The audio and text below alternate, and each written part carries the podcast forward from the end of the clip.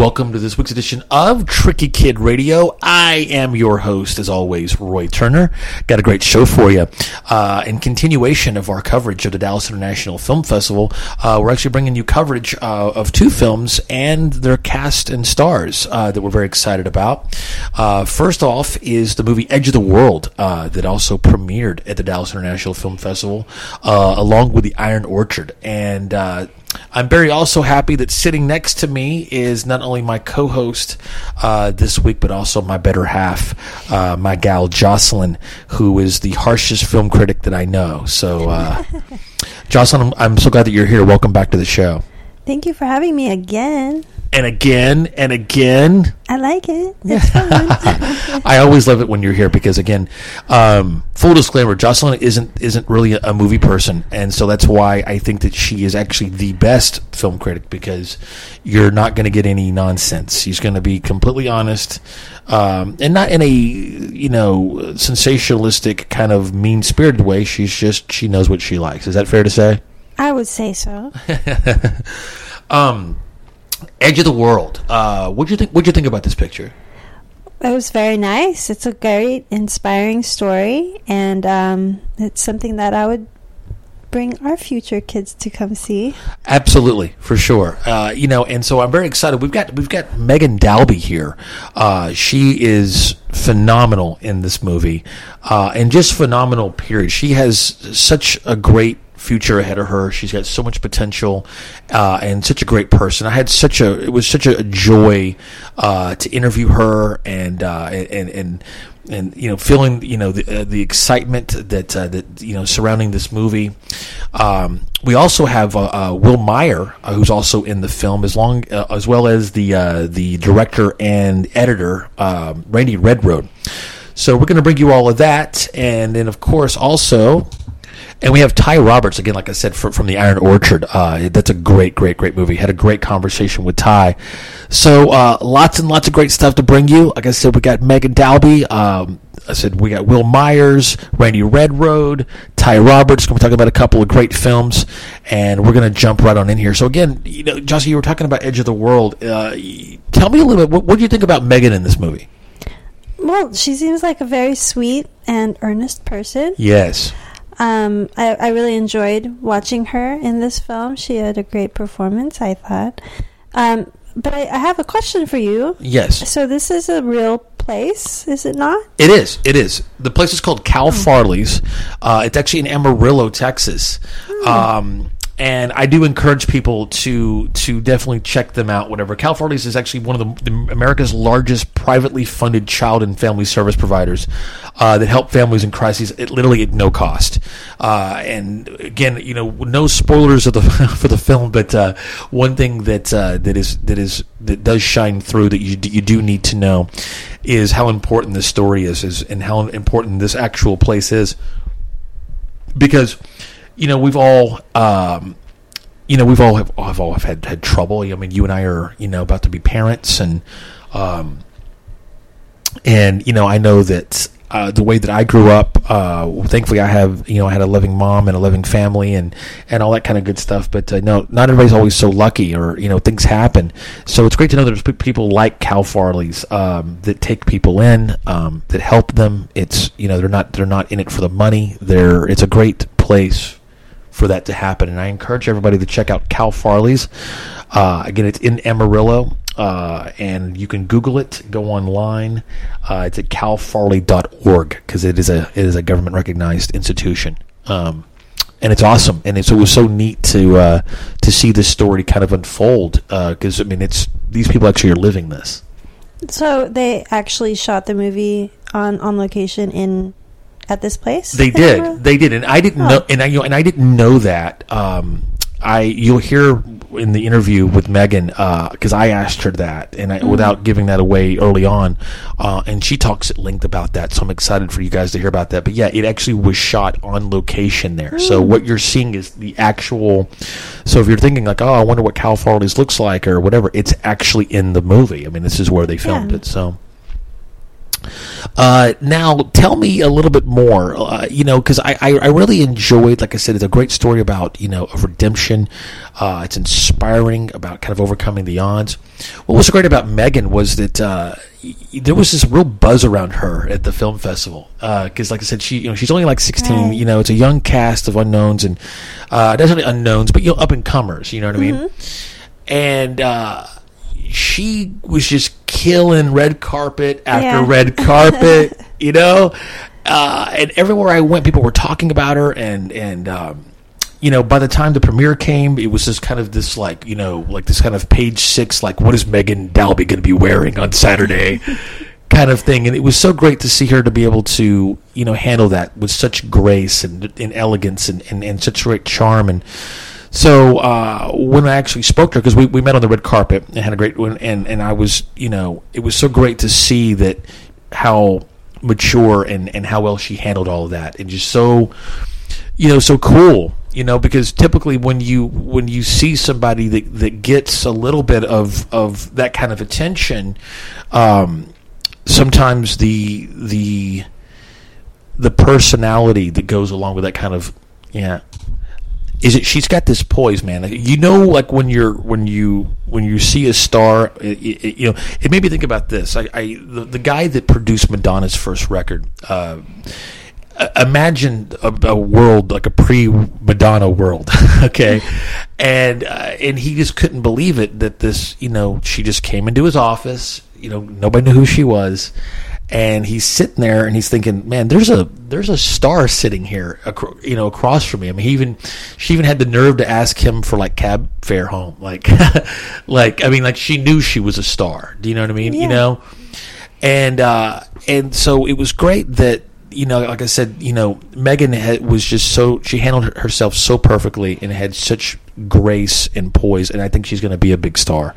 Uh, I even told her I was like, I feel like that we're making one of those like, oh, this is one of my early, my first interview type kind of things, you know, like Yeah. like when she blows up in a few years, and you know when they have that, you know, uh, stars from the very beginning, like it's going to be our interview, yeah. you know. Um, Yeah, that that would kind of be like like J Lo's beginning, right? yeah. This is her in living color. right, right. yeah, Yes, this is what this is. This is this is Megan's Megan. This is your in living color. Uh, so yeah, so I'm excited. I'm excited for you guys to hear uh, our, our interview uh, with Megan Dalby, and we're going to jump on here uh, with that. Uh, before we get to that, of course, we, we're going to play the song of the week, uh, and also plug a couple different things besides Cal Farley's.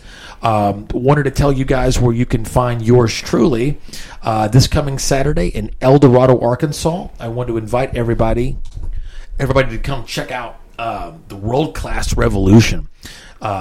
It's a you know a promotion out of Oklahoma that was previously called Imperial Wrestling Revolution, and it's been rebranded as uh, the World Class Revolution, which is an extension of the old World Class Championship Wrestling uh, territory that all uh, people uh, that grew up in the, maybe in the 80s and early 90s will, will of course remember with the, the Von Erichs and versus the Freebirds. And uh, it is going to be a great, great, great thing. It's going to be our first TV taping, uh, and it's going to be there at the Griffin Music Hall there in El Dorado, Arkansas. It's going to be this coming Saturday. It's in the Murphy Arts District. It's seven o'clock, and dude, the lineup is freaking stacked. We got a couple of Hall of Famers. Jim, good old Jr. Jim Ross is going to be there. Mean Gene Okerlund. Uh, the champ Jack Swagger is going to be defending his title, and again, an extension of the old Von Erichs. Kevin Von Erich's sons, Ross and Marshall, will be there defending their tag team titles. Emma from WWE, who is actually her name was actually Tenille Dashwood, uh, is going to be there. Madison Rayne, uh, just a Chavo Guerrero, uh, uh, Rick Steiner. It's going to be a stacked, stacked, stacked lineup. The old Iceman King Parsons. Um, I could go on and on and on. Also appearing is going to be Katie Forbes. Uh, you guys remember Tatanka. It's going to be a great, great night. I encourage everybody to go to World Class Revolution. Get your tickets now. Uh, they're also available at eldomad.com. Go to www.eldomad, eldomad.com. Uh, and also Imperial Wrestling Revolution. Uh, again, it's our first TV taping. The revolution is upon us, and it is going to be awesome. Um, which brings me to my next portion, and it's going to be talking about obviously tying into our song of the week. Uh, is my man Claude Coleman Jr. from the band Ween. Uh, Claude is like a brother to me. We've been friends for a very, very, very, very long time. Uh, we worked together uh, for many, many years and toured together and worked together and uh, the whole bit. And he is now located in Asheville, North Carolina. And what they're doing is that they did a, a round one fundraiser for something called Soundspace. Uh, and the idea is to create this kind of this community, uh, you know, practice space facility right there in Asheville. And they were able to raise forty six thousand dollars, which is about sixty percent of the goal. Uh, and now they're back at it, man, and they're going to go for round two. So this is the one to kind of, you know, to kind of, it's for all the marbles there. So uh, Claude's a great dude. Um, uh, like I said, he's like family to me, and, and he's always wanting to you know to kind of create this this wonderful space where uh, of community of musicians can come together and practice and kind of you know uh, be able to cultivate their art. Um, and just the idea of community, just kind of like Cal Farley's, and that's kind of what we're about here on this show as well. We want to support those things, and um, we want to say a shout out to my to my man Claude for for making it happen, and we appreciate all those that have uh, uh, supported this and, and continue to do so. Now that brings me actually to the song of the week. And what the song of the week is, is actually going to be is actually Angelo Moore from Fishbone. Uh, okay, and he's got this thing called called Brand New Step. It's a, it's like a like a protest video, uh, and Claude uh, plays on the track. It's called Pendulum Swing, and we're gonna play it for you here, and also give you some some information as well. Uh, he's actually going to be touring. He's the, of course, the singer, the saxophonist from the legendary Fishbone, which was a total freak out, uh, awesome, awesome punk band that pretty much could do it all. Uh, anyway, so again, the song is called Pendulum Swings, uh, and they're going to be doing a tour. And the tour, I believe, which actually kicks off actually uh, not far from us, about three hours down the road in Austin, Texas, at the Mohawk on June eighth. Uh, so definitely catch Angelo Moore and the brand new step uh, on tour with my man Claude Coleman Jr. Uh, and this is Pendulum Swings.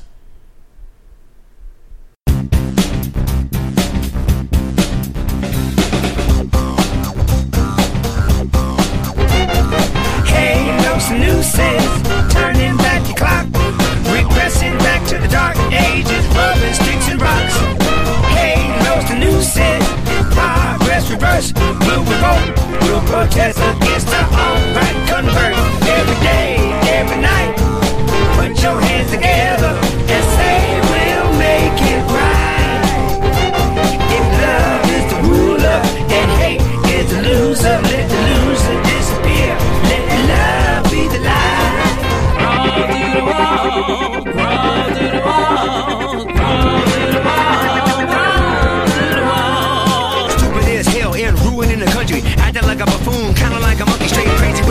and clashing with the titans. Won't be happy till the superpowers are fighting with a cabinet full of dick Tracy criminals. Coon skin, Fritz the cat,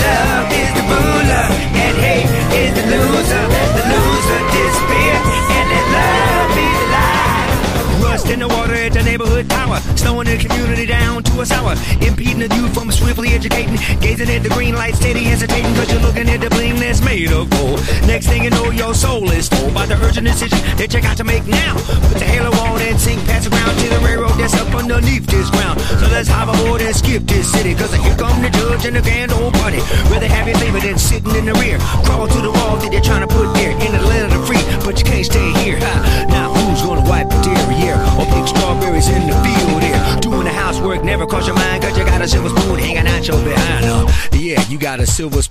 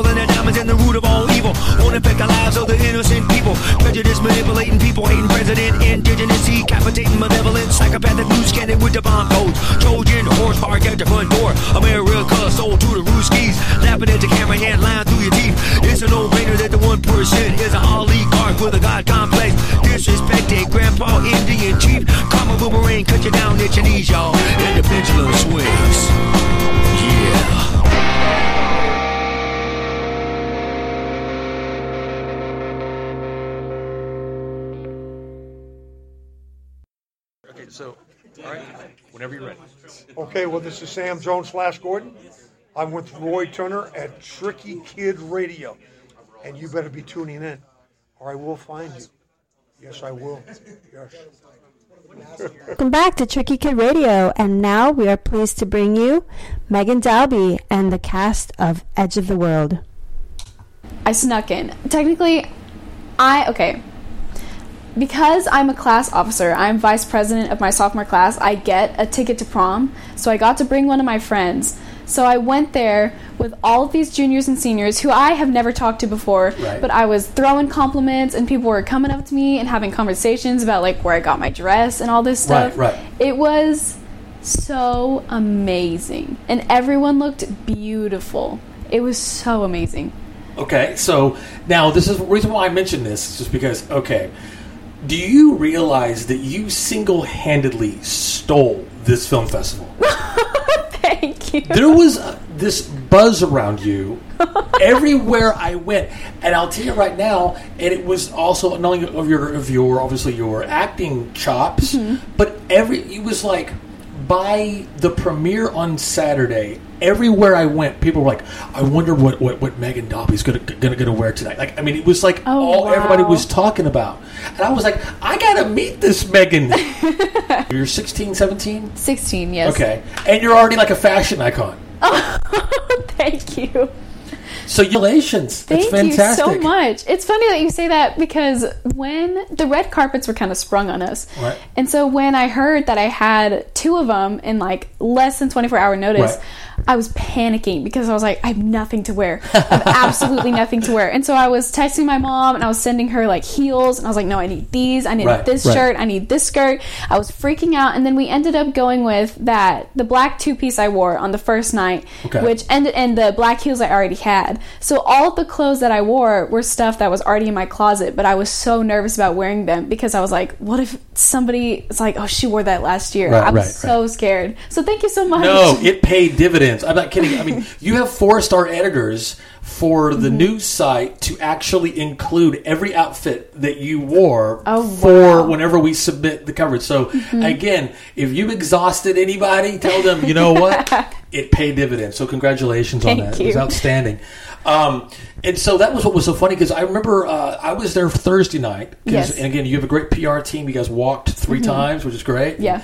And I actually wasn't there on the actual premiere because again I Oh, was do- okay. Mm-hmm. I was doing this, so I saw the movie um, after the uh, I saw the movie the night before because Kelly Okay. gave me a screener. Okay, so before yeah. we talked and Yes. stuff. So I wanted to ask you: Is it? Uh, did you have any? What what kind of prepared you for this role of Edge of the World? Um, when I read the script and I saw that she came from kind of a troubled background, Right. which I cannot relate to because I love my family. It I was thinking about I put myself in a mindset of what it would be like to not have not always have like an amazing mom and dad to fall back on or even right. like a sister. Yeah. And so it was weird to think about, but once I started thinking about it, I honestly feel like it opened my eyes to so many new perspectives Yeah. about how even the most amazing kids can come from anywhere. Yeah, Like any sure. type of family, any type of home, and you just don't know. Yeah. So that was definitely interesting to play. I have to do that now. Now, were Yeah. you familiar with? Because that's a real place. It's Yes. called. Uh, and tell our, our viewers and our listeners what, what that place is actually called. The Cal Farley Boys Ranch. Okay. Yeah. And now y'all didn't actually shoot it there. We did. We shot some at the Cal Farley's. So there was some stuff shot on location. Okay, I was, I yeah. was going to ask I'm pretty sure most of it was shot on location. Oh, okay, okay, Yeah. all right. Because I, I, I know I know there's a couple of scenes that were shot on sound stages. I mean, it was you know, but Yeah. uh, but in terms of all the exterior shots and all the the stuff Mm-hmm. that was shot on location was actually there. Yeah, all of the time that I was there, I was always on in Cal Farley's, and we ate lunch with them. Okay. And we the scenes where the boys are in the rooms, those are actual rooms. Oh, so okay, all of it was genuine, and the stop sign that was there. Well, I take that back. I think we put in the stop sign, but Right. the location was there still. Okay, so no spoilers, those who haven't seen it, but there is a very Oh, yeah. significant stop sign that plays a role in in, in your character. Yes. Uh, and I thought you were outstanding in this, and I, the reason why I thought it was so great you. too was that um, did you have any? Do you have any? I mean, being from Texas, Mm-hmm. have you been around horses? Have you had any background with that? Did you have to learn how to do that? Oh my goodness. Well, I had to learn. and I trained on a very lazy horse. And I remember because it was my cousin's trainer. It was some kind of like family friend type thing. And so we went and I rode and I learned and I loved it. Right. And then on set, when it was time for me to film a scene where I was riding on my horse because I was going home, which actually got cut from the movie, the horse that I rode on, I had to ride to our location. So it was like a 15 minute horse ride, okay? Right. And I was with um, a girl who was like part of the ranch and she was the horse leader, I think you call it, I'm not sure. but my horse tried to buck me off and did not want me on it. So we were almost to location and the horse turns around and starts running off and I was like cuz that had never happened to me. I have Right. not been riding for over a week. And so I'm freaking out and I was like, I don't know what to do. And she goes, "Pull back, pull back and squeeze your legs." And I was and the horse was not having it. And the horse is trying to buck me off and I'm terrified.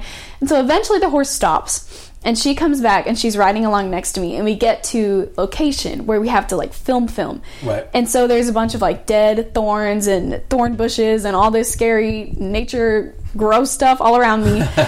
And the horse once we started filming did it again. And it turned around and it tried to buck me off even worse this time. I'm not sure how i stayed on because i'm very tiny and a horse is not that small but it tried to buck me off and I stayed on and then we ended up having to film the scene or film the shot so tight on me because we had to have the other horse right next to me so Right. it wouldn't run off. Okay, okay. And so my horse was going crazy. So I mean, were you sabotaged? I mean, I'm, I'm, I'm sensing a, a Nancy Kerrigan, uh, Tonya Harding. Uh, uh, like, was this like an ex-boyfriend's horse that you wronged in some way? or- Always. right, right, right. I mean, but again, but growing up in Texas, Yeah. did you have any access to horses growing up at all, or was that? I didn't. you- okay. I've always wanted to, but I never did. Well, so that's a testament also to uh, you know to you in the film because it, Yeah. it looks very very natural, and now you have a new skill. I know? do. Yeah. And because I, I would be have been scared to death being on those things, Mm-hmm. you know. Yeah. So we were talking about, uh, of course, you just had prom uh, Yes. at school. So what what is the climate like for you at school? I know you go to a charter school, but I mean, people know you're an actress. Is Mm-hmm. Yeah. does that create any sort of uh, you know uh, too much attention or or, or any sort Um, of Well, the school that I go to is a fine arts school. okay? So and so everyone there has some kind of like special quirk about them. right, right, okay, And I don't talk about my film acting at school purely because I want to stay as modest as possible. For sure. And I feel as if like if they want to know about it, then they can come see me. That's but right. I'm not going to walk around and like, oh my god, I'm in blah, blah. But all of my friends, everyone there is so supportive of everyone, and it's such That's a a, it's such a homey. It is. It's such a homey environment, and I honestly feel like. I could do anything, and everyone in that school would be right behind me, like cheering me on. Right. Even if I was dancing, which I'm not that good at, but there, it's such a good environment. I'm so lucky to be in a place like that. So it's almost, I mean, without, of course, the you know the troubled, wayward kids, but Mm-hmm. it, it almost mirrors the support system that we see in the film Yeah, with it Edge of the. World.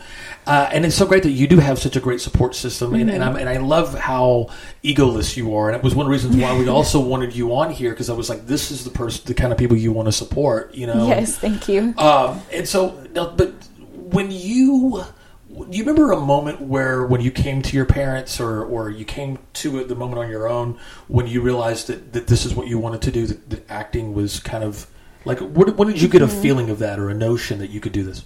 Well, I started acting when I was eight years old, and I did a. It was a summer program at this old old theater, Cats or Creative Arts Theater School, Right.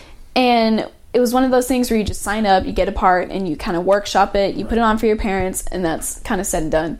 And it was Aladdin, and I was a very very tiny role, but I remember that I had a little tiny solo, And after, and at first I was so flaky because I didn't want to do it because I was like, no, this is too much. Right, like right. everyone's gonna be watching me. I don't want to. And the moment, the first time that we performed for an audience, I felt absolutely in love. And I thought that theater would be what I wanted to do for the rest of my life. Okay. And then on my, because I stayed in that theater because I loved the directors, I loved the people. And then my second or third play there, one of the directors was like, hey, I've got someone calling me asking for a little girl who's really cute and would like to do a commercial for dolls. And Okay. I was like, I mean, okay. So I was like, I like theater. I might as well try this. Yeah. So I went to the commercial audition, fell in love. And I was like, Mom, we've got to do this. Like, I love theater, but I'm pretty sure this is what I'm supposed to be doing. And from that one tiny commercial audition, I went and I worked on it, and I'm here now.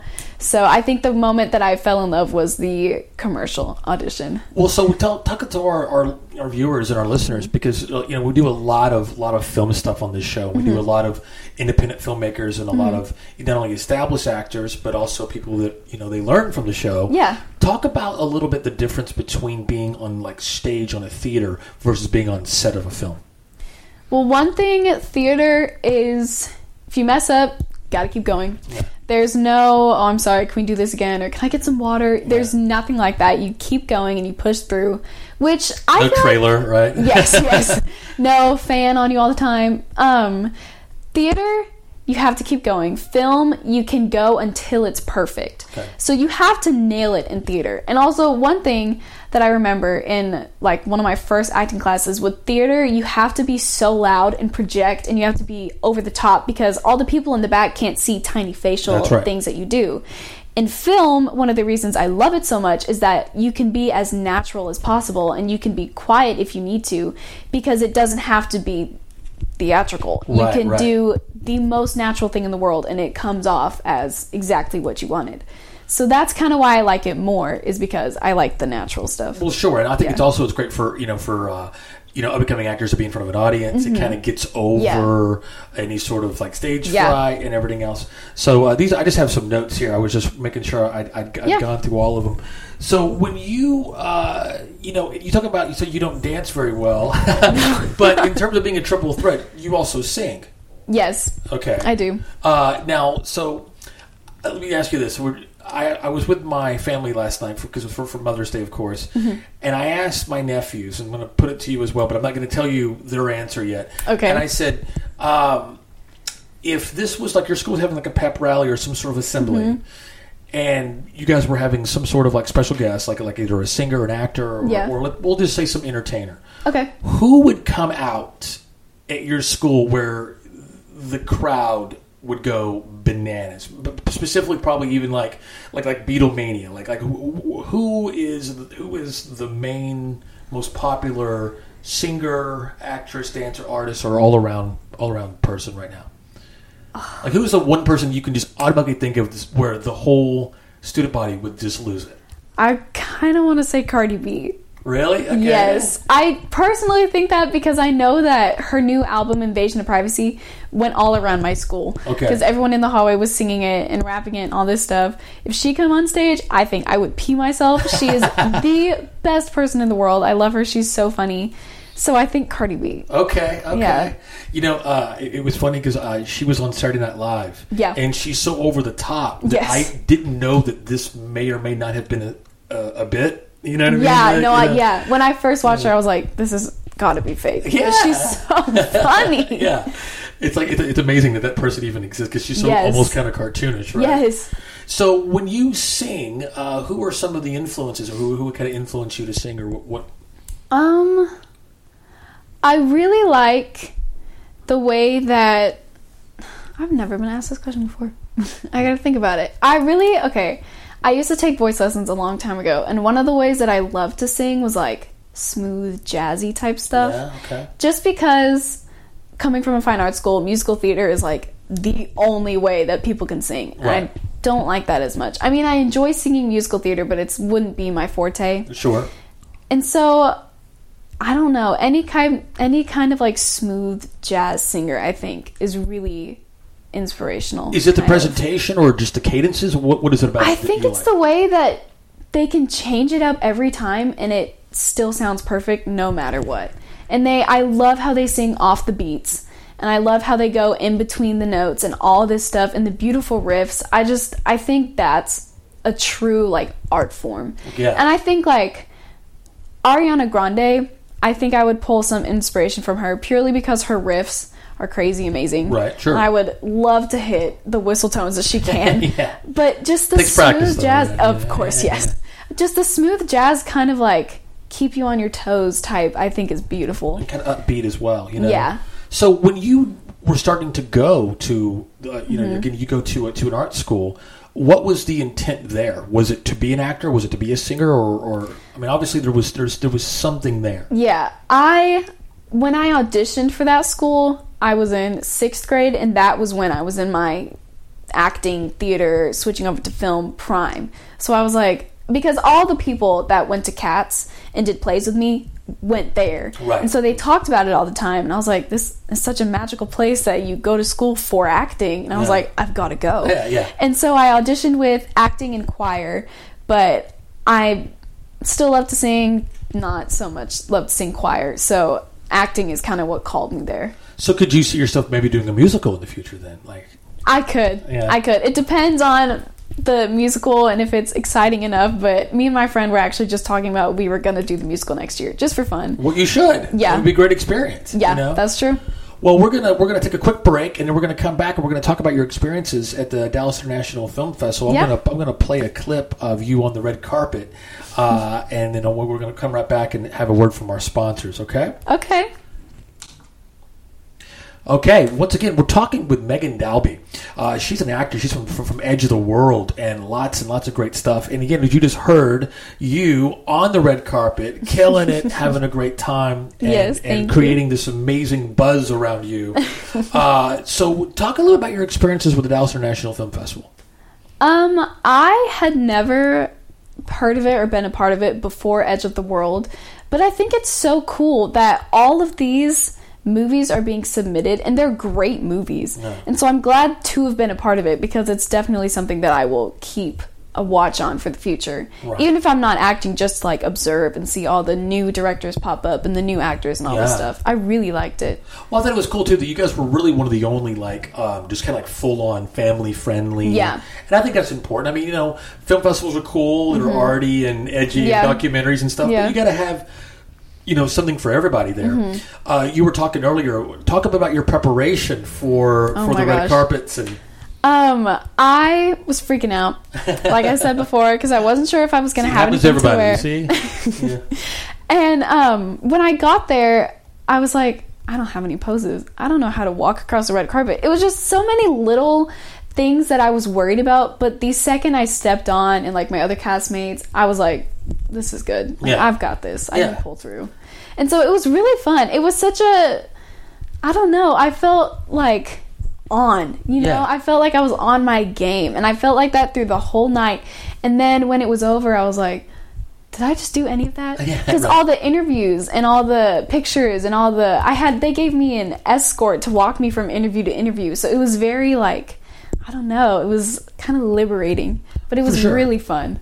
Well, but also think about that too, though. You're, you know, Mm-hmm. again, I love how egoless you are and very selfless about it. Thank but, you. But at the same time, you know, you, you, you looked like a star. You felt like a star. You are a star. You were you were Thank you were doing the star thing, and so that Yeah. had to, you know, that had to been been, you know, the kind of fruits of your labor, as it were, right? Mm-hmm. You were kind of seeing it kind of pay off in a sense, you know.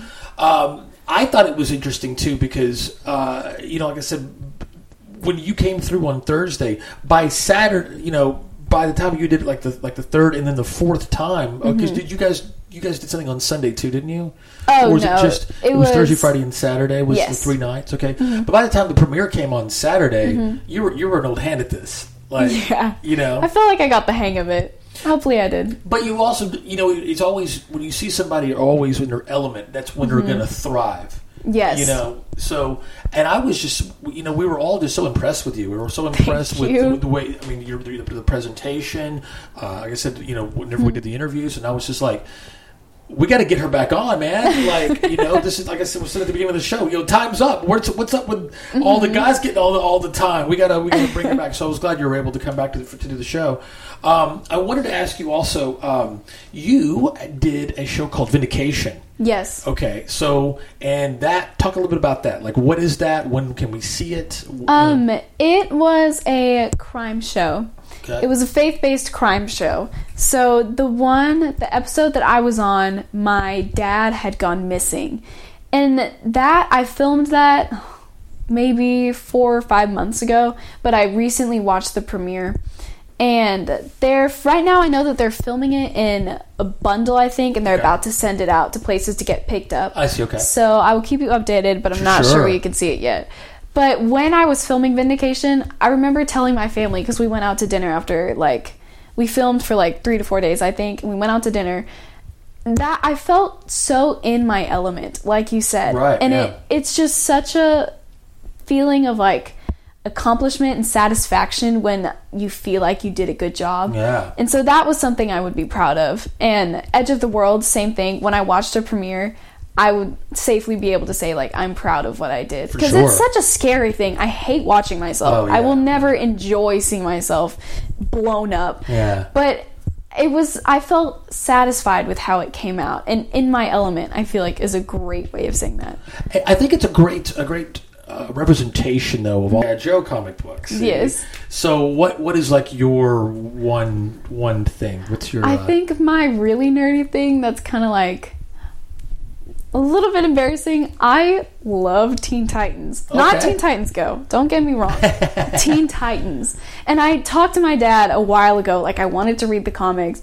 I love Teen Titans and I'm so upset that it got um switched to Teen Titans Go, Yeah. which I'm sure it's a good show. I just come It isn't. It's watered down and it's awful. And any any purist of Teen Titans would be offended Yes. by this. It's okay. Like because my friend got me hooked on Teen Titans because she was like, "Oh, this show's great! Like you're gonna love it. It's Yeah. so good." And I was like, "I mean, sure."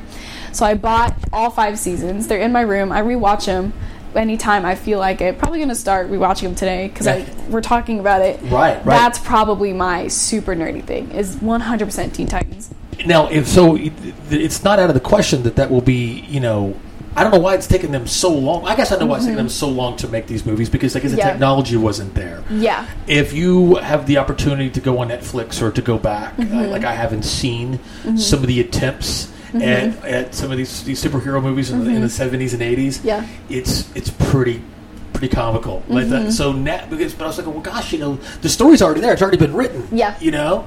Uh, so if maybe Teen Titans could be, uh, If I could pick a dream role, probably Raven. okay, perfect. Love to be Raven. That's perfect. Yeah. I also I just feel like that you have unlimited potential here, and I feel like that Thank you. what we're seeing right now, and mark my words here, is like in like two years, five years, whatever. Mm-hmm. This is going to be like, oh, that was one of Megan's first interviews, like you know, like like Fingers crossed. Yeah, like this is going to be like one of those like, oh my gosh, Yes. like I remember when I did that interview. You I know? remember when she was a little baby. Yeah, right. Exactly. I Yeah. Mm-hmm. feel like that. That's that's what we're creating right now. Is that that future just superstar, and this is this is you. Mm-hmm. the this is where it all began, kind of thing. But but, but again, this isn't your first role. You do you do have quite a few things under your belt. Yeah. Tell our listeners about some of the other things that you've been in.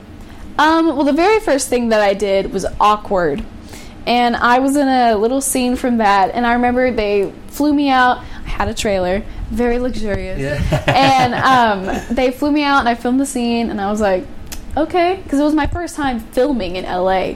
And then I did a movie, Gallows Road, which shot local in Aledo, and um, that took that we filmed that for gosh i can't even remember how long i filmed it when i was maybe 10 or 11 12 one of those or probably all of those took a while but um, yeah, for sure. that was probably the first like big thing I had done. And so that taught me how to like and I made a lot of friends and some of the most of the people that worked on Gallows Road also worked on Edge of the World. Okay. So the homey feel from Gallows Road Yeah. carried on to Edge of the Yeah. World. So I was already like, okay, like I I know some of these people. Right. I'm comfortable here.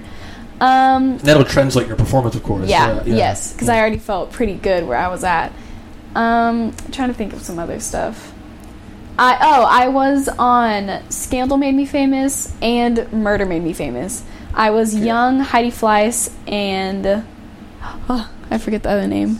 Jodi Arias. Okay. Yes. Young Heidi Fleiss. Yes. so those were fun. Yeah. So I mean, I mean, I mean, like, like, were you?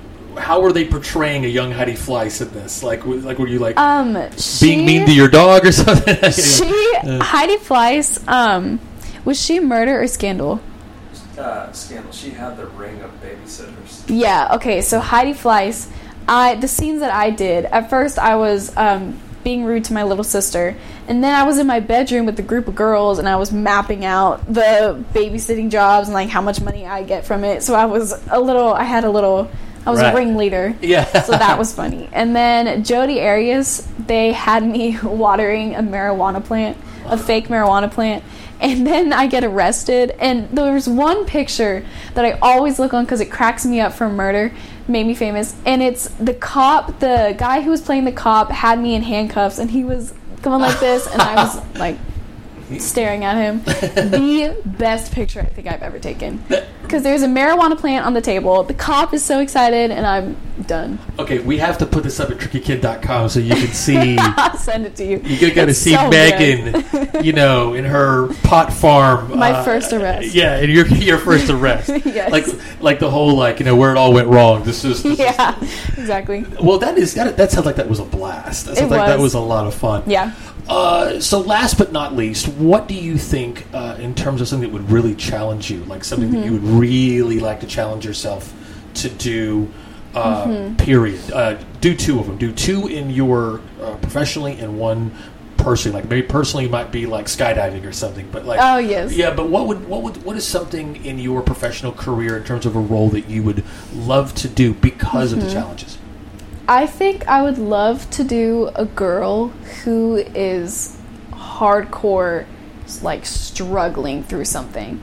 Because emotional scenes always are where I get kind of iffy. I love drama, I love comedy, but crying and emotional always stresses me out because Yeah. I'm scared that, like, if I get too vulnerable, it'll just be weird. Or if I'm not vulnerable enough, it'll be unbelievable. Right, so yeah. that's definitely one place where I would absolutely love to challenge myself and get and have a part where she at least has one mental breakdown. Yeah. That sounds kind of weird. I want to have a mental breakdown, but Your girl interrupted moment, right? yeah, exactly.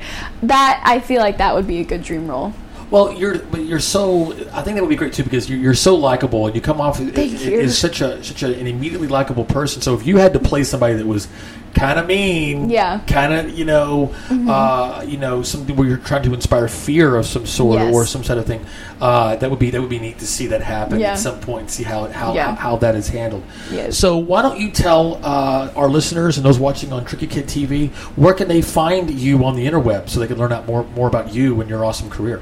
Um, I am on IMDb. I'm on Instagram and Twitter at the Megan Dalby. I'm on Facebook at the Megan Dalby, and oh, kind of embarrassing. I have a YouTube page, but I don't use it that much. It was just Okay. kind of like a funny thing I did last summer. So This will be on YouTube. This will be on. I'll be on. Oh, there you go. You can. I'm on YouTube at Megan Dalby. It was a long time ago. It's kind of embarrassing, but it's funny to make fun of me. So Yeah. go ahead and make your jokes. I'm good with it. She's totally good with it because you're looking at the, the the rocket to stardom. It begins here, so there's nothing you can do to her YouTube thing to embarrass her. Uh, Megan, I'm so glad that you were able to make it today. And, and- Oh, thank you so and much. Able to join us uh, again. Like I said, I wish you all the best and the luck with your career. Thank you. Uh, Edge of the World, go see it. It deserves to be seen. It Yes. deserves to be supported. It's a great Yes. story. Megan is fantastic in it. so is you. Mm-hmm. the entire cast. Uh, Vindication. Keep your eyes out, looking out for that. Yes. Uh, and you'll be seeing links and all this to our on our website at trickykid.com. Uh, and once again, Megan Dalby, thank you so much. thank you. Thank you. and so, Hi, this is Natalie Cox. I play Juno Eclipse in The Force Unleashed, and you're listening to Tricky Kid Radio with Roy Tanner. This particular movie, which is more of a, a family kind of film with some really wholesome values in it, which was a departure for me. right. As a new father, it was a really uh, great to put some good medicine into the world. Yeah, for sure, for sure. And I'd heard, I'd, I'd always heard like people when they have kids, they start to like Eddie Murphy started showing up in kids' movies. Right, And right. I was like, why would you do that just because you have a kid? And so this is my Valentine to new fa- new parenthood. Right, this is your daddy daycare, right? That's right. I'm, I'm hopefully I have no intention of staying in that realm. But Right. this- that that was an added incentive. Well, I tell you this: we're uh, uh, my wife and I are having our first child in August. So I Congratulations. thank you, uh, and you might be able you might be seeing her later on this evening. So if you see a, a gorgeous pregnant woman, she's she's with me, right? but I, I say that because I thought it was important that I love this festival, and I thought, but it was this is one of the only really truly family oriented films. Uh, was that important as well for you? Like you said, It was amazing to be because there's a subtle faith-based family. el- There's a family film for sure, but there's a subtle faith-based element in it. For very sure. subtle. Yeah. So to be embraced by a really badass secular film festival, Yeah. I thought was I mean really because we had also been accepted to a pretty large um, faith-based film festival. Okay. Again, a first for me, and definitely off the beaten track. But to be embraced by such a cool, you know, uh, respected festival like this one was was really Yeah. cool to be like sort of know that we're we made a film that transcends, you know, both of those kind of worlds. Well, because one one the reputation that this, this festival has is is how diverse it is, and it's one of the reasons why I like this festival so much because you can see such a great variety of, of, of films. Um, was there any in terms of competition? Is it you know uh, you know playing up against other different films? But you got such a prime real estate slot on a Saturday night during opening weekend. Um, do you attribute that to this gentleman's good looks here to my right here? Is that is that is that did you, did you carry this film? I did. Will? I mean, what can I say? No, no. Uh, it was absolutely a team effort. I, like every single person in this film brought everything they could to the table, and uh, it, I was very, very lucky to work with every single one of them. For sure, for sure. So, talk to me a little bit about your background. Uh, I know that you've uh, had some other projects uh, going on. What What do you think prepared you the most for the character of Jeremy? Um, well, prior to coming out to uh, Amarillo to start filming, the uh, writer and then director Charlotte, she gave me a call and let me know. You know, I, I had read the full script at that point, and so I knew more or less what it was about. And um, I didn't know it was based on like an actual place. For you sure, know, okay, I didn't yeah. know that Cal Farley's was a was a real place and Boys Ranch, and it you know it took in kids from with actual problem coming from troubled backgrounds and Right. giving them this environment to grow and be supported in and uh, so prior to that i didn't know much but um, she kind of gave me the breakdown let me know you know this, we're going to be on a cross country team so start running Yeah. start, start doing that it was a lot of running Did you have any any athletic background at all? I mean, you look like you, um, you would. I I'm a dancer, and Okay. uh, I, I, I I enjoy water sports as well. I, I surf. I uh, I was on a swim team for a while, but uh, not, no no no track or field. Or Right, like but that. hey, but any of those purists out there that are watching right now, dancing is as athletic and as tr- challenging. Take it from somebody that's an actual dancer. Like, I yeah, it's it, it takes a lot out of you, and Yeah. uh, to have to put on a show on top of that, it's uh, right, because you're also performing. So Right, you know exactly. what I mean. So like you know, Michael Phelps is just headed for the goal there. He's not trying to put on a show there. Right. So you know, keep a smile the whole time. uh, but uh, yeah, was yeah. was that a challenge for you at all? Um, I mean, of course, but it was also I had a lot of fun doing it, and uh, you know, I had the other my other castmates to keep me company. They were in the same boat with me. I felt like uh, you know we were we were a troop. You know, we were in it together. So, I mean, it, it got exhausting some days, and other days we were just having fun. But uh, it, it was all around a pleasure. For sure, for sure. So um, now, I wanted to know, without any spoilers, 'cause I really want people to be able to see this film without any other than the fact that, it, that they know that it's good and it's worth seeing. Uh, but there's a there's a scene in the film that's very very emotional, um, uh, involving, of course, Jonathan, and as he's running across the field. And later in the film, your your character re, has a, has a scene with him that where you kind of re, kind of re- reacting or kind of relating to that when it came to those kinds of scenes, what did you draw from to be able to deliver such uh, such a, such sincerity there? Um, I mean, these these kids that the characters were based off of have gone through terrible, terrible, traumatic experience that I wouldn't wish on anybody. And I was lucky enough to never have experienced anything to that degree. But um, I mean, nothing personal. I'm, I'm, I'm not a method actor. Not to uh, not to put that down, but. Um, Yeah, but, I mean, like I said, what what would be your your technique or something? Because as someone who's not a method actor, Right, to be able I- to be so believable like that, you know, you kind of just have to put yourself in the situation you know like picture you know for example losing someone very close to you sure, or sure. or uh, just like a tremendous loss or setback that you know you would never wish on anybody just something Yeah. And it, it's tough to put especially if you've never experienced anything like that before but that's Yeah. you know it's part of the job Right, so right. uh, I had great teachers you know So, since you were also the editor, tell me uh, a part of the editing process that was the toughest for you. Because I mean, I'm sure that with a film like this, I'm sure we didn't see all the emotional scenes. Um, what what was something that you had to? Because there's no filler in this film. It's very it's very it's paced very very well. Um, was there something challenging there that you wish that could have stayed in the film? Well, I can answer that like really specifically because there was a scene where Coach Davis went to visit one of his former students who had kind of gotten graduated from the boys' ranch and gotten into trouble and was in jail. Okay. And it was r- one of my favorite scenes, but it was right at the same point in the movie where he was going to visit. Oh, I don't want to give a spoiler. Right, sure. There's another sort of tragic part to his arc. Right. And I felt like, you know, I just loved the scene unto itself, but in the flow of the movie, it was doubling down on that theme of loss, and you just needed one. Yeah, and you got to kind of cut that cut the Yeah, fat there. sometimes so I think when you, I think, I think that is when you're not sure you've told the story and you tell something twice, or you don't Right. completely trust that you've told it. So Yeah. you want to do it again, like double down on something. So it's kind of a thematically redundant scene. Yeah. Although unto itself, it was one of my favorite scenes. I like that how, was a challenge. I like how well lit. Where did you guys shoot this at? We shot in West Texas outside of Amarillo, and Gilbert Solis was the cinematographer, and he's a brilliant kind of guy. Fantastic. And he was really restrained. Uh, we shot on two red cameras, so we had all the color latitude in the world, and he was very restrained, and we wanted to give it like a, a sort of a tender mercies Paris, Texas kind Yeah, of. right, So he was. right. He, we could have saturated it and done all that, but he. I, we were watching it, and it kind of felt like a '70s palette in places. It does kind of have that. It, it kind of looks kind of like um, I know it sounds kind of strange, but I loved your movie poster because um, you're too young to remember this, but you you might. Um, whenever you go to truck stops in Texas and you could get the little uh, impulse buy of like the the cassette, it's always these compilations. Right. It's like twelve golden country hits or something, and it, it, it's always it's designed to be very homogen- homogenized. Um, the the poster has that feel good vibe to it.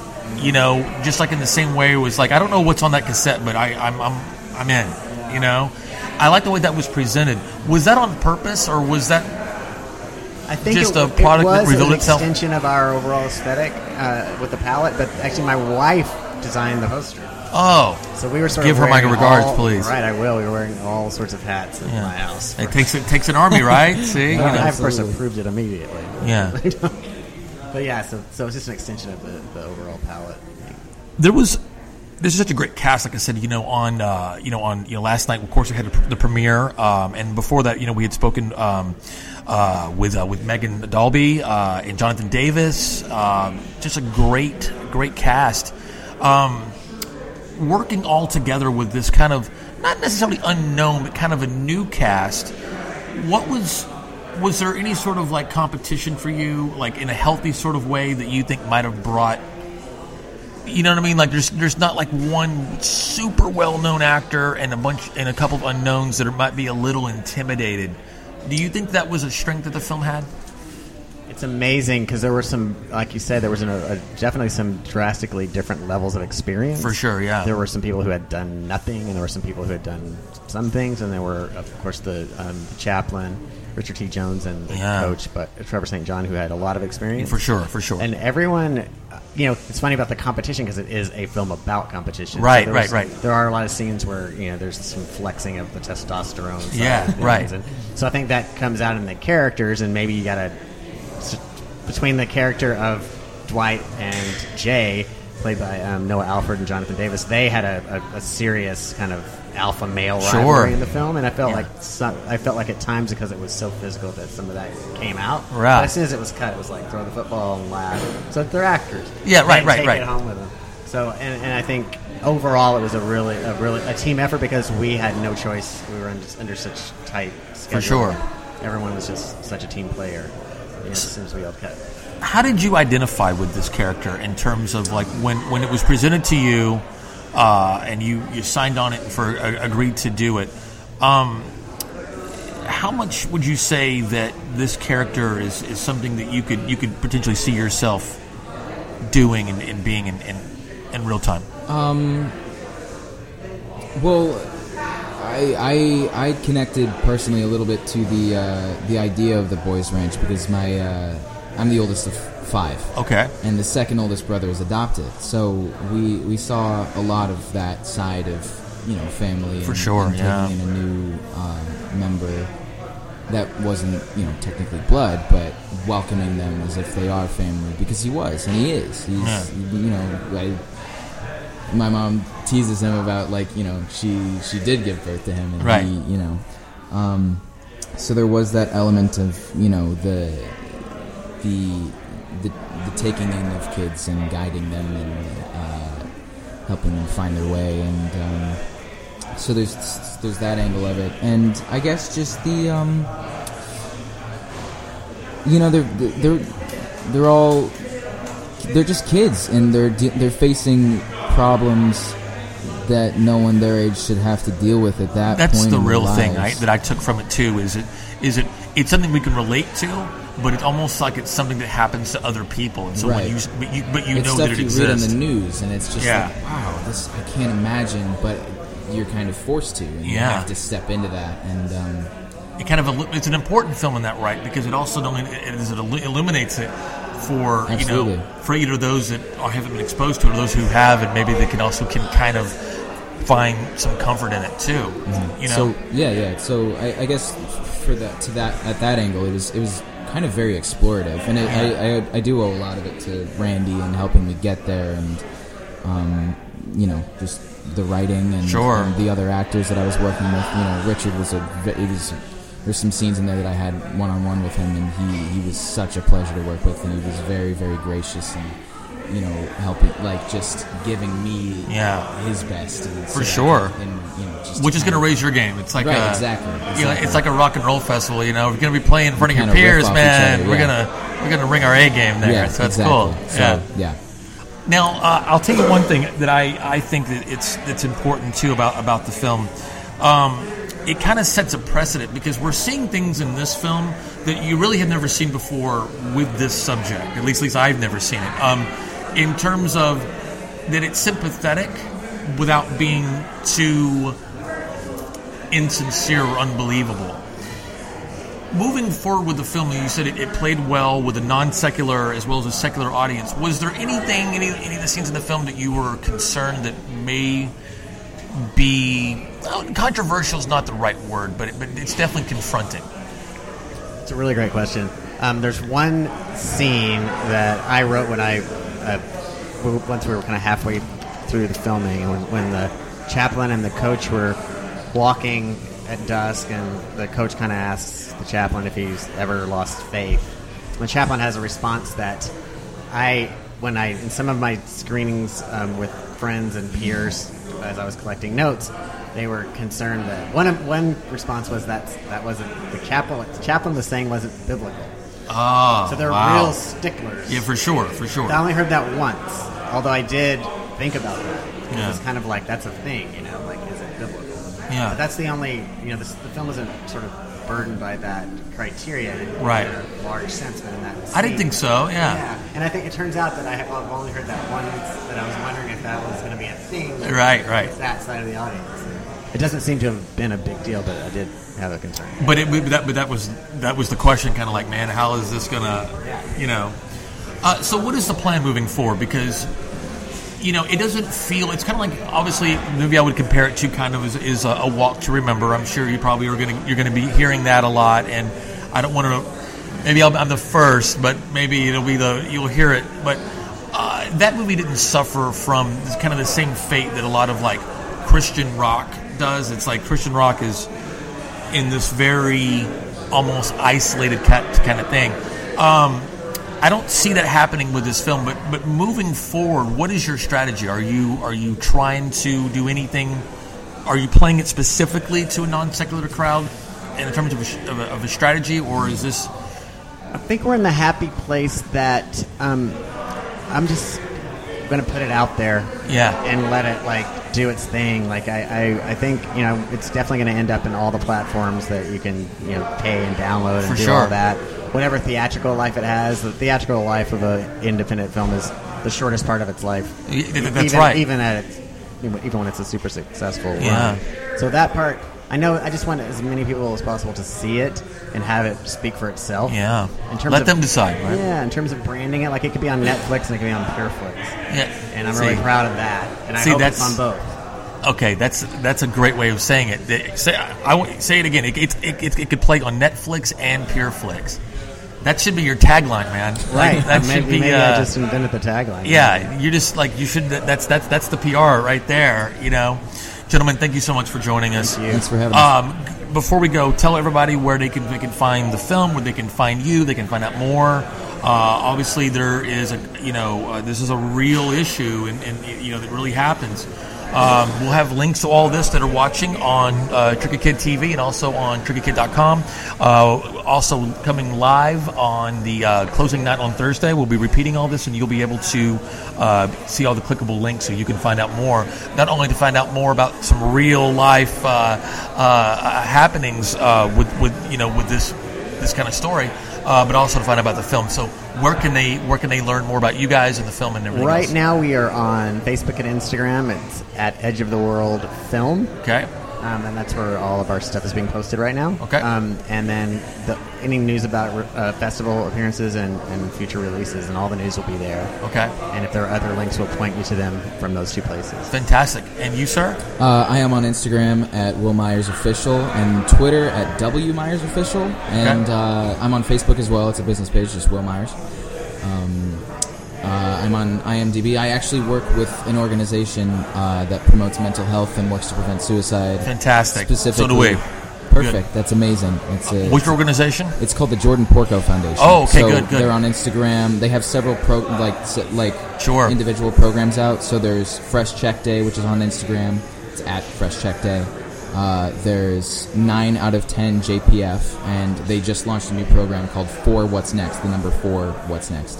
Uh, and those are all on Instagram and Twitter as well, I believe. Fantastic. So everybody watching out there on Tricky Kid TV, again, I want to welcome my guests and thank them so much for joining us. See Edge of the World. It's a great, great, great, great film. Come on down to the Dallas International Film Festival. Um, you guys, uh, the screenings uh, have already been have already been completed. Uh, but again, I do want you to seek out this film. Uh, and uh, and I, I know you guys. I know you know the festival season kind of takes a break during the summertime. Hey, what's up? This is Rick Ockberger, the WWE sign guy. Oh my lord! All right, everybody, we're live here at the Dallas International Film Festival 2018. Sitting to my right here is uh, Ty Roberts. Uh, he is the, the writer and director of The Iron Orchard, which is uh, was it, is it premiering here at the festival? We premiered last night. Uh, that's right. I'm the director. Actually, the writer is Jerry Daniel. Okay, good deal, good deal. So you guys, you guys had, had the premiere last night. Yeah, we had our premiere last night. Sold out crowd. It was uh, awesome. Yeah. Uh, I had to give up my seat because I wanted some of my technical advisors to kind of come in and, get to witness the uh, the big day. So yeah, it was awesome. So talk to me a little bit about the inspiration behind making this film. Uh, the film is based on a book that was a, very well known and respected book uh, written in the 60s. Okay. That uh, kind of got famous because of, uh, well, it won like the, Texas Book Letter, Letters Award alongside the Last Picture Show. Okay, with the, the one with Jeff Bridges, and uh, I remember I, Yeah. I was a I was a late person to that. Like, I, it's one of those classic films you hear about your whole life, Yeah. and but I didn't see it till I was like thirty. You know what I mean? And I loved it, and it's like one of my favorite movies. I was like, what took me so long? Yeah, You know? right, right, right. No, it's kind of like, yeah, you're right. It's a classic that kind of gets lost if you don't uh, have someone pushing you to see it. But, you know, the book was written by Clement Murtry, and they shared the award with the Iron Orchard. Can you hear me okay still? Pause. Cool. Yeah. So the Iron Orchard uh, co-won the Texas Book of Letters Award with the uh, Last Picture Show. So what happened? Last Picture Show went on, and uh, Bogdanovich made uh, a movie, a little movie that was nominated for nine Academy Awards, and the Iron Orchard actually never was made into a film until we got hold. However, they did try to make it. Uh, Clint Eastwood, Paul Newman, Steve McQueen, at one time or another, each of them were slated to play the. So they were they were attached to it. And now talk to our one thing about our show is we like to kind of break it down, um, like infotainment. I mean, instead of just like interviews with people, like you know those questions that you always want to know the answers to, but you just don't. Like, how is a movie made? How's a movie sold? How's a movie bought? What's a film festival? You know, they think that it's like, oh, we just a bunch of movies are being shown, but these movies are here to be shown for a reason, and a lot, and you know, there's business to be done here.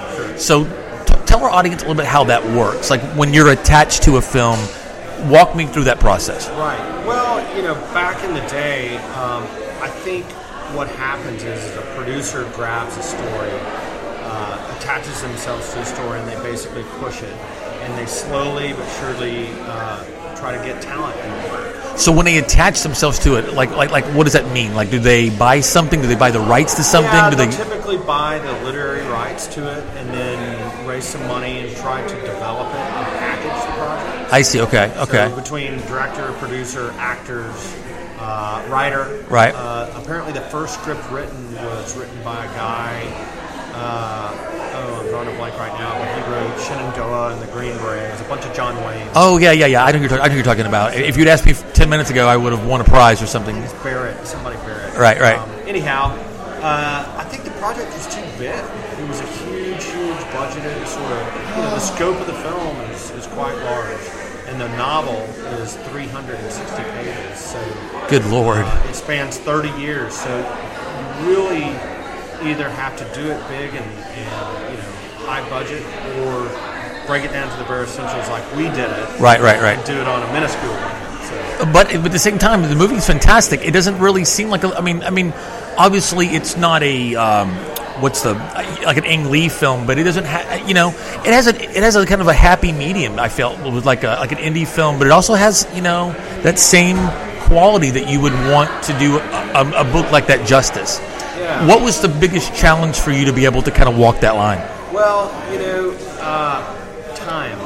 Time. right. It's all time and money, right? Right. Um, the big vistas in West Texas, which is where the t- story takes place. I mean, you can point a camera out there and get a beautiful vista. Oh yeah, for sure. Um, the problem is, is when you're out there and there's no sort of facility or production.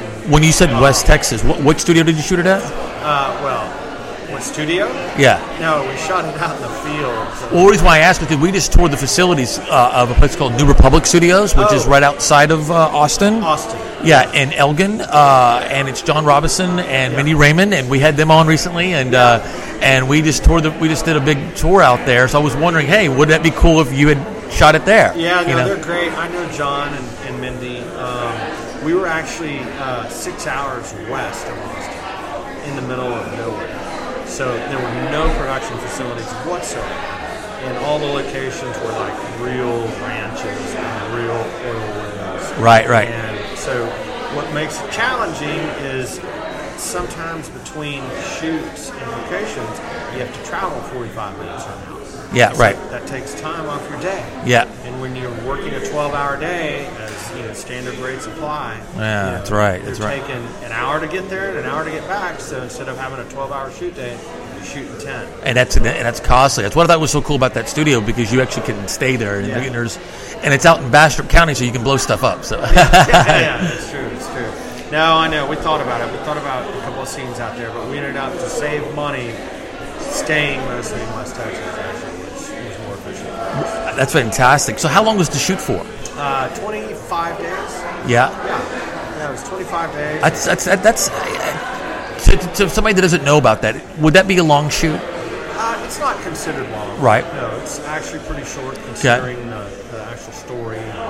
Uh, nearly a 95 page script or 100 page script, I think. Yeah, it's pretty short. Um, you know, we had it down to the wire literally weeks before uh, shooting. I was working with the assistant director to uh, cut the script down so we could actually fit it into our schedule. Right, right, Uh, right. My assistant director and, producer George Sledge is sort of a master of uh, economizing things. He was a great storyteller, and so we would kind of break stuff down and think, okay, what can we really lose here? Yeah, right. And what can't we lose? And so it was a process, and it was kind of painful, you know, right For sure. minute, and having to do it so quickly and not knowing if it was the right, you know, thing to cut or not. But ultimately, you know, it worked out. I think it worked out real well, and you know, he helped me sort of craft it together at the end. Well, there's been a big buzz about this. Actually, you, you played it to a to a sold out crowd last night. Like, what was uh, um, I mean, obviously you make you make these movies for those very very reasons. But what was is there any been something about the response to this film that, that, that came unexpected for you? Um, you never know how, how an audience is going to respond. Right, right. And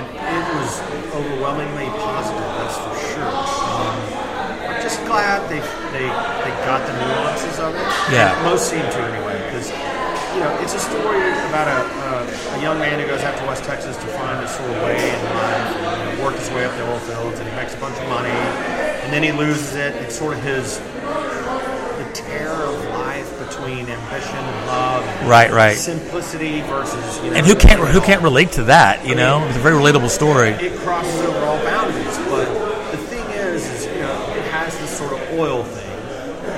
And it's not necessarily oil picture. It takes place in the fields. It's Right. really about this character and this this one man and his sort of journey in life, and like what he defines to be important ultimately. And I think the goal is, is you know, we know Texas is going to love it. Right, sure. And so we just got to get it out there and like see how it, you know, is it accepted abroad? Is it something that, uh, you know, could play in Europe? You know, I brought in a French uh, cinematographer, Mathieu Lanfosse, who uh, was the first time he had been in Texas. And my whole sort of reasoning was if, if I could bring a foreign eye out here, you know, maybe it will give it an edge. I think it's a smart str- strategy Yeah. because because you don't want to just preach to the choir. I mean, you're you know you're, it's great to have a Texas movie made by Texans for Texans in Texas, but you know at the same time, uh, you know, like I said, there's a reason why that's a cliche. You know. So I think it was pretty smart to be able to do that. Why? Why French? Was that because it was available, or? well, we had gone through a, a Belgian, uh, an Englishman, and then we finally got to a Frenchman. Um, I, I've just. always sounds like a game of Risk, actually. Right, Like- right, right. I'm a big fan of, of European cinema. Yeah, I am too. Yeah, for sure. Love Latin. Yeah. uh, Good. Well, and so my eye is probably more attuned to that sort of storytelling Okay. than anything else. So I was focusing abroad on one, and two. Matthew just responded to this in a way that no one It was a fit. Yeah. And you and you know when it's a fit. Yeah, yeah, Yeah. Oh, I'm telling you, this guy came over straight from France. Well, he was actually in Japan. Had flown, I think, to France, and then he actually lives in New York right now. But uh, came out to West Texas and was a, a gladiator. I mean, he was just in the trenches, never complained. The heat didn't even hardly get to him. So, uh, because you, you mean, you know, people, it's kind of like, you know, I moved to, to New York in 2006, and I was there for almost 10 years, and I had to ha- had that culture shock.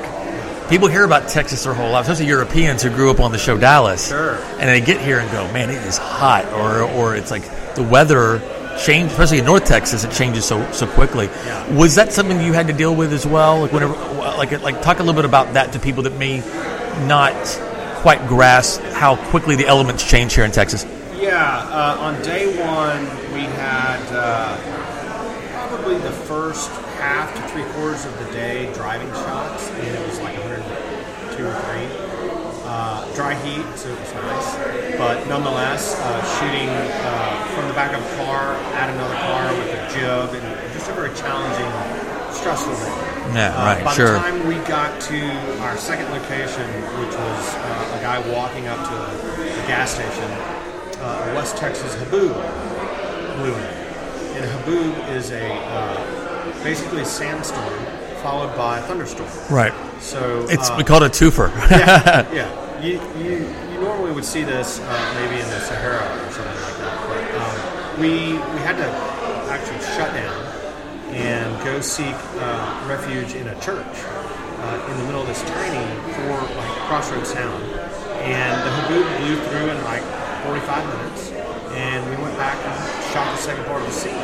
Uh, the only difference was the road was wet. Right, We, like right. we framed the road out and everything like that, but uh, it really set us behind them because we were already behind, and uh, it was just a, a, not a great first day in that regard. It did create quite a beautiful sky in a sense, but Sure. screwed up our continuity and uh, you know from one shot to the next. Well, yeah. Now, were you aware of that at the time, thinking that this is going to be a problem in the editing room? Well, no, you, you know, we, we kind of figured out how to shoot it because literally, I have a picture. One part of the sky is cloudy, the other part of the sky is clear. Yeah. It's really insane. Yeah, that is insane. We just shot with the continuity face towards the clear sky. Talk about this cast a little bit because you landed some some great names here in terms, or just leave some great talent uh, here. Uh, talk about talk about that process a little bit. Sure. Uh, our lead actor, Lane Garrison, um, you know, he, he's a, just a, a wonderful guy, very talented, dedicated actor. And um, last year was nominated for a People's Choice Award for supporting role. Just, you know, the guy is, is just so talented. Yeah. And He was so great in the film. Just very passionate. And he read the script a couple of years ago, and within reading the script, within the day, had committed to it. And you know, we had to meet. Yeah, right, sure. To have it, but Sure. he, he was just from day one so passionate about the project and the story, and had a lot of lot to relate to the actual story himself personally. Right, okay. Um, the, the Iron Orchard is about a young guy from sort of a, uh, a broken home. His parents had passed away. Yeah. Um, and he's sort of just out on his own trying to find his way in the world. And Lane had a very similar experience when he went out to LA to first become an actor. Right. Dallas guy. Um, grew up in McKinney and uh, drove out to Dallas when he was like 18. Did you know the backstory before he, he auditioned? No, no, Oh, I okay. didn't. I knew he was from Texas, um, but as I sort of learned about him, I thought, you know, this guy has got, he's, he hadn't had it easy. You know, he's fought his way to the top. He's, he's overcome a tremendous amount, and he'll, he's going to be able to pull Right. the movie and the, in the performances. And to me, that's kind of how I like to cast folks, you know, to to try to bring in people who can relate to these experiences. And has that authenticity, right? Yeah. Well, either to be able to, to be really talented, and to be able to have the willingness to go there. Because Yeah. some of our other cast didn't quite have the experience that Lane did, but they were just really ambitious and wanting to go there. And, Yeah. You know, brought in a girl to play a West Texas you know character. Yeah. Uh, who had never been here from Chicago. And uh, you know her first day, Ali Cobrin, wonderful, beautiful, classic beauty. Uh, you know my little Liz Taylor. Yeah, right, right. So, uh, got to set on the first day and saw a cow and was you know, absolutely mesmerized that there was a cow. Yeah, yeah, that's what I mean. I mean, we take it for granted that sometimes you don't have to even go out into the country and you go see your relative about ten minutes outside of town, and you'll you'll see some some livestock there. Yeah. You know. She couldn't believe it. Well, so in closing, tell everybody where they might be able to see it. And of course, it premiered here at the festival. Yeah. What is the plan moving forward? Yeah, well, we have another screening Monday uh, at 5 at the Magnolia. Um, but after that, we're, we're doing the festival circuit. Okay. It's kind of a strange season. It, it slows down a little bit over the summer. Right. But it picks back up August, September, uh, October. And so we should have a, a festival schedule sort of developing. Yeah, because you've got Sundance in January, South by Southwest in March, and then of course you got right here at the Dallas International Film Festival here in here in May. Yeah, Austin happened, Austin Film Festival in October, which is a great festival. Right, right, and you have that again back to Austin in October, and I think Toronto was around that time too. Is it right? Around that same time. Yeah. Okay. So everything sort of slows down here right now. There's a couple of uh, international festivals that we'd love to uh, participate in. That, that Sure. Submitting, uh, but hadn't heard from anybody yet. So Well, I hope I hope you do. I think this is an important film. I think it needs to be seen. I'm glad that you made it. Uh, and again, like I said, not only does it, you know, speak directly to a Texas audience, I think it, it does have a wide appeal, and I would love to see how it plays to a much different audience. well, that's the hope. Yeah. Yeah. We hope the uh, sort of Texas story has a, a much broader appeal. For sure. Where can people can find out more about you and, and the film and your production company and all that on the interwebs? Give us a couple plugs there, Ty. IronOrchardMovie.com. Uh, no, IronOrchardFilm.com. IronOrchardFilm.com. Be, okay, be clear about that. Yeah, and and Facebook and you know, The, the usual suspects there. Okay. Good. I appreciate that. We'll link up to you guys too. We all have something For sure. ready to go. So And a little bit, and for our listeners out there, and those that are watching on Tricky Kid TV as well, we want to say hello to them and hold that up there. Uh, there'll be links on the website, of course, at trickykid.com. Of course, uh, on the show this coming Thursday uh, for closing night, you'll be able to hear and see everything that we're doing here and links. So check out the Iron Orchard. Ty, my friend, absolutely a pleasure to have you here. Uh, and uh, man, I'm gonna I might have to see it again. I, I really enjoyed it. I was thinking about it all day today. It was one of those movies that you see it, and you think about it, and I you know I I was telling. Uh, your, your girl, the uh, uh, the press agent, I was like, man, I was like, get him up here. I got, I have questions. okay, good. So uh, hear, hear it was You, a- you don't have to be an old man to like it. you don't, you don't. I will say that, and I'm not an old man, Ty. So Old man. yeah, Old man. that's right, that's right. Thank you, brother. Appreciate you. And one thing I wanted to mention also, of course, is our YouTube channel, which is Tricky Kid TV. And what's going to be so great about this is that today you're getting the extended inter, you know audio of the interviews with Megan Dalby and as well as uh, Will and Randy uh, from Edge of the World, and of course Ty from Iron Orchard. But what's going to be cool is that next week, if you go to, to um, YouTube and type in Tricky Kid TV, there's actually going to be a video. You're going to see a, the video of me interviewing Megan, and uh, also an interview of me interviewing uh, Randy and Will, uh, and as well as Ty, uh, and it's going to be awesome. Uh, it's going to be uh, a little bit of a, of a mixture of everything that you've heard here, but a little bit different, and some extra footage, and it's going to be all on our YouTube channel, which is Tricky Kid TV. So if you go on to YouTube, type in Tricky Kid TV and click subscribe, and get ready to see those interviews next week. We want to thank the great sponsors of Tricky Kid Radio, uh, which include Bulletproof Coffee, uh, also Whole Foods and their 365 brand, uh, and so much more. We want to thank Gatorade uh, and all the proud sponsors of Tricky Kid Radio that keep this show rolling and keep us rocking and so we're able to bring shows just like this to you each and every single Thursday.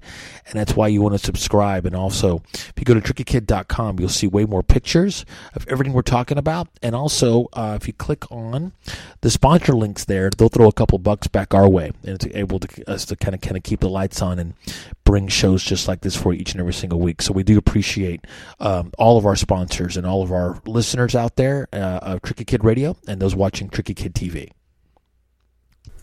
Wow, what a great show this week.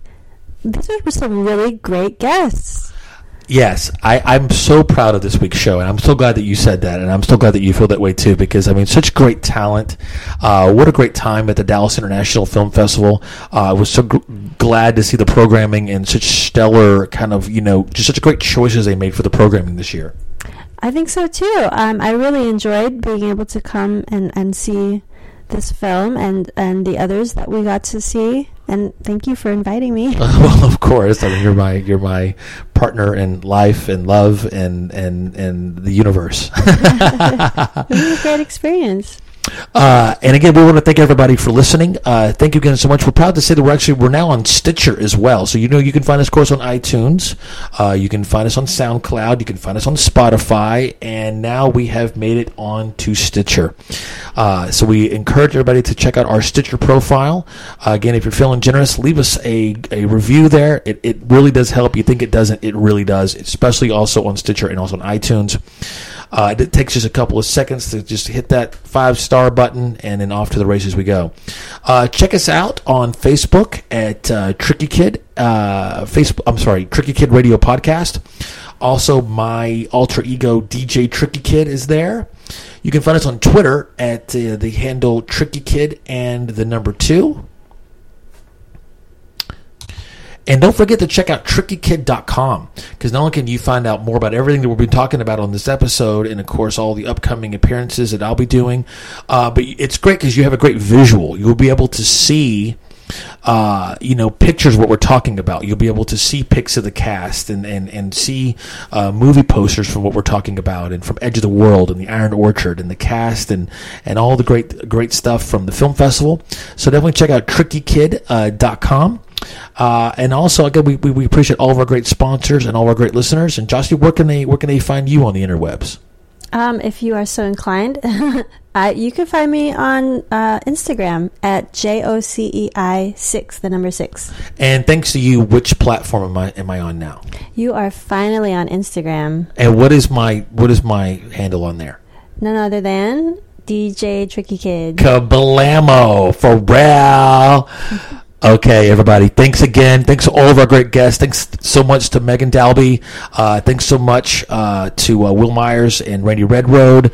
Uh, thanks again also so much to Ty Roberts and the Iron Orchard, and uh, to the Dallas International Film Festival for kicking so much ass this year. And we'll see you next week.